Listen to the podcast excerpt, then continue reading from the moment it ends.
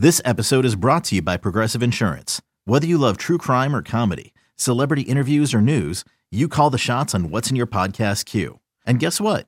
Now you can call them on your auto insurance too with the Name Your Price tool from Progressive. It works just the way it sounds. You tell Progressive how much you want to pay for car insurance, and they'll show you coverage options that fit your budget. Get your quote today at progressive.com to join the over 28 million drivers who trust Progressive. Progressive Casualty Insurance Company and Affiliates.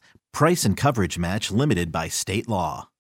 When you need mealtime inspiration, it's worth shopping Kroger, where you'll find over 30,000 mouthwatering choices that excite your inner foodie. And no matter what tasty choice you make, you'll enjoy our everyday low prices, plus extra ways to save, like digital coupons worth over $600 each week. You can also save up to $1 off per gallon at the pump with fuel points. More savings and more inspiring flavors make shopping Kroger worth it every time. Kroger, fresh for everyone. Fuel restrictions apply. In this town, there is no off season. The news never stops, and neither do we. It's always game day in Cleveland with Andy Baskin and Daryl Ruiter. It's always game day in Cleveland. He's Daryl Ruiter. I'm Andy Baskin. I hope you're enjoying the podcast. We always want you to subscribe if you get the opportunity. Again, it kind of feels like we're in limbo because the season is over, but the stories never ever stop. Um, I, I do want to talk to you about an interesting development in the AFC North with Baltimore getting uh, booted from the playoffs by Cincinnati. And man, I, to go back and see the pictures of the Hail Mary and how close it was to being a Hail Mary catch at the, at the end of the game, and Baltimore could have survived to see another week, I thought was super interesting. But I still think Cincinnati is the better team all the way around, and I would love to have their core of wide receivers and their quarterback. Sorry, Deshaun. I just love Joe Burrow, and it's and we're sitting here with growing pains again with Deshaun. I, Joe Burrow to me is I think a special quarterback. Um, but beyond that, what's going on in Baltimore, I think, is absolutely fascinating uh, for Lamar Jackson. Why don't you pick it up from there, Joe? Yeah, it's cryptic social media post season. and for once, it doesn't involve the Browns. Well, first of all, so last week, Lamar, after all the questions and, and that, he, he takes to social media, gives everybody a medical update and says uh, he's trying to get back as fast as he can, but he just got still got the swelling. He's not ready to go, et cetera, et cetera. Right. So he doesn't travel to Cincinnati with the Ravens to attend the, the playoff game. That's one. Two, doesn't say squat throughout the game either. Like zero, he went full LeBron, zero dark 30 on social media. Then Monday morning on his Instagram story, I'm going to read what he uh, posted. It, it was a, uh, a text meme, I guess, with, uh, and he just put like the praying hands emoji on top of it. But the message was this quote, when you have something good, you don't play with it. You don't take chances losing it. You don't neglect it. When you have something good, you pour into it. You appreciate it. Because when you take care of something good, that good thing takes care of you too. Wow. End quote. Holy schlamoli. Can you believe that?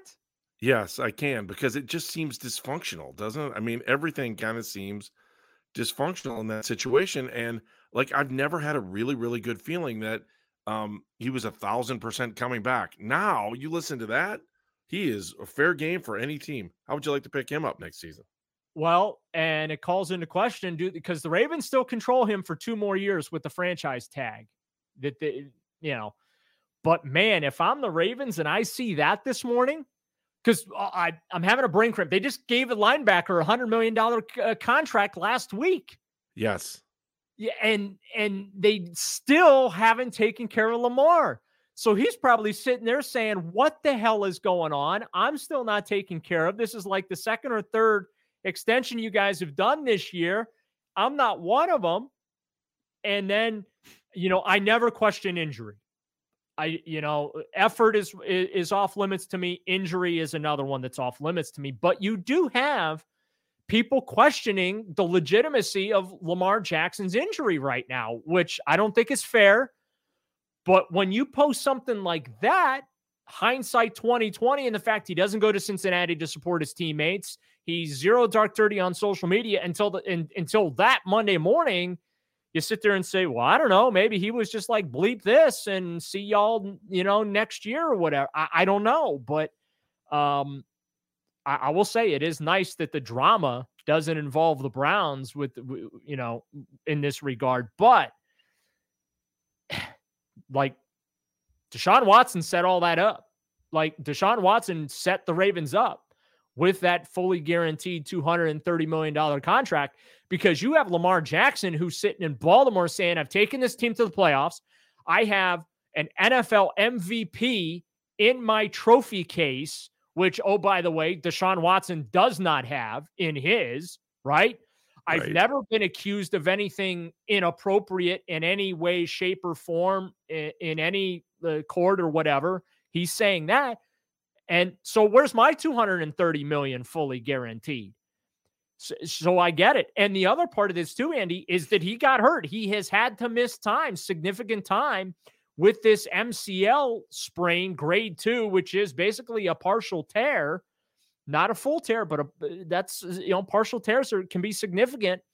And so he's sitting there like, hey, man, like I could have blown out my knee and, and lost everything.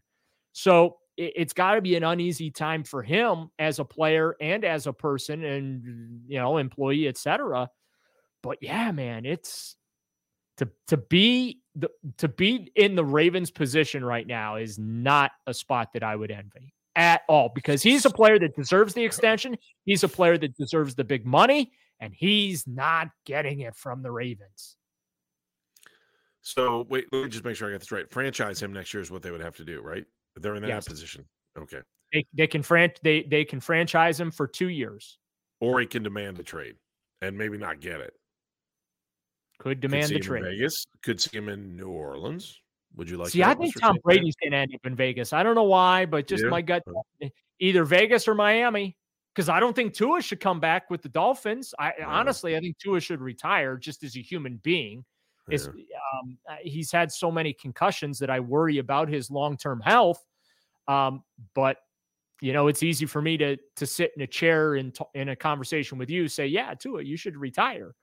Um, because all these guys, they're they're warriors, they're competitors. Um, so that's obviously a, a decision that Tua and his family is going to have to make. But um, I think that there's going to be another round of this quarterback carousel this offseason.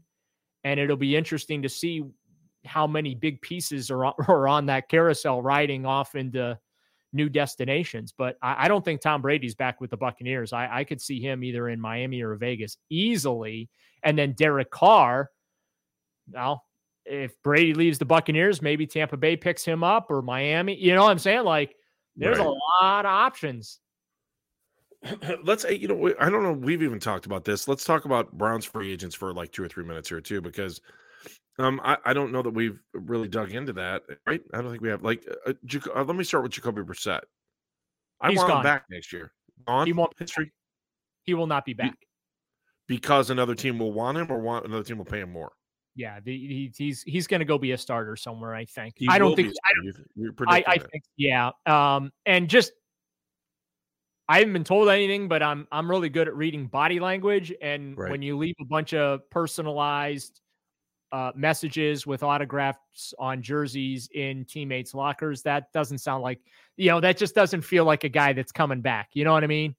Okay. And he left, you know, he left them with, you know, core members of the Browns as well. So it, it, it, my, pers- let me be very clear. My perception of the situation that I saw with my own two eyes is one in which he is anticipating that he's not going to come back. And so he was leaving gifts for, you know, teammates behind. Is Let that me, fair? I think no, that's, that's absolutely fair. No, that makes sense. That's that's like being in the clubhouse the night before you know a guy's going to make it on a baseball team and you suddenly see a New Jersey sitting there like, oh, I guess he's getting called up. And this is the exact opposite of that, right? So, right. um, Clowney gone, Kareem Hunt gone, right? There's no yes. No There's I I I think Kareem Hunt – there's if I'm him, I'm gone. There's no way I'm coming back to the Browns. Number not even for money, Andy, just for freaking opportunity. Yeah. He didn't get enough opportunity here, and he's a player that needs every every down carries. He he's a number one running back. He's not a third down back. So for those that want to criticize his production and the limited opportunities, he's like Nick Chubb. He's the sledgehammer. You keep pounding against the concrete wall with the sledgehammer until eventually you bust through. That's the type of player he is. So I don't think he is back. I think Jadeveon Clowney took a blowtorch to just about every bridge on the way out the door. There's no way he's coming back. Uh, um, so yeah, those two are absolutely going to hit the free agent market. And Jadeveon, by the way, I, I am glad you brought him up because I'm going to. Uh, not that Mary Kay needs me to defend her or to stick up for her, but oh, I just Mary Kay defended herself before he even said anything. Right, but I'm just, but I, I, I just have to say that I think that what he did with that statement, accusing her of misin, misinter- playing the misinterpreted taken out of context card is 100% BS and disrespectful towards Mary Kay Cabot. And I think it's reprehensible. A 100%. She is a professional. She she she went out of her way in that article to say that Clowney was not taking cheap shots or had an issue with Myles Garrett. She right. put it black and white. And then for him to come back a week later, by the way, a week goes by after the bleep storm hits the fan. A week right. later, then to put out that weak statement, basically uh, questioning her integrity, I thought was BS. And uh, I, I, just I, I had a big, big problem with that. Be a man. Own so, up I don't what. Know, did you did you get? You know, she was on the morning show, and yeah, it said I, right after the interview, she said, "Look, I talked to Jadeveon while we were doing this, and I said." hey, do you really want to walk down this road? Do you really want to do this? If you want to stop, I don't want to take this out of out of context. And you know what he and you know what he said?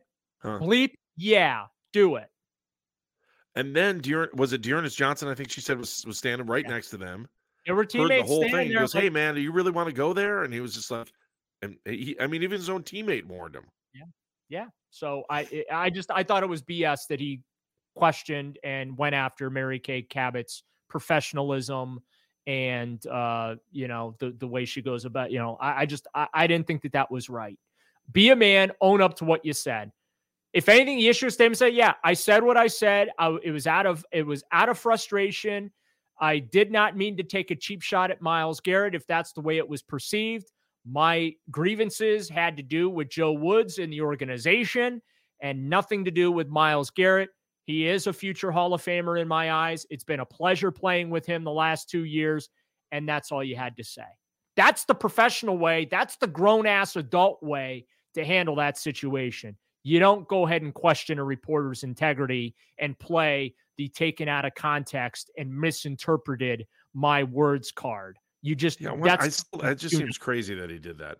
All right, let's talk more about free agents in the next show. So we'll do that too. That'll be coming up on the next because I still want to. Uh, there's a lot more things I want to talk about with the Browns and their current free agents and what they might go out and try to get in free agency as well. He's Daryl Ruiter. I'm Andy Baskin for our great producer Meredith Kane. Thanks for listening again to It's Always Game Day in Cleveland. If you like what you're listening to, subscribe to the podcast. If you want to be a part of the podcast, all you need to do is hit us up on social media on Instagram or on Twitter at Game Day CLE. Thanks for listening to It's Always Game Day in Cleveland.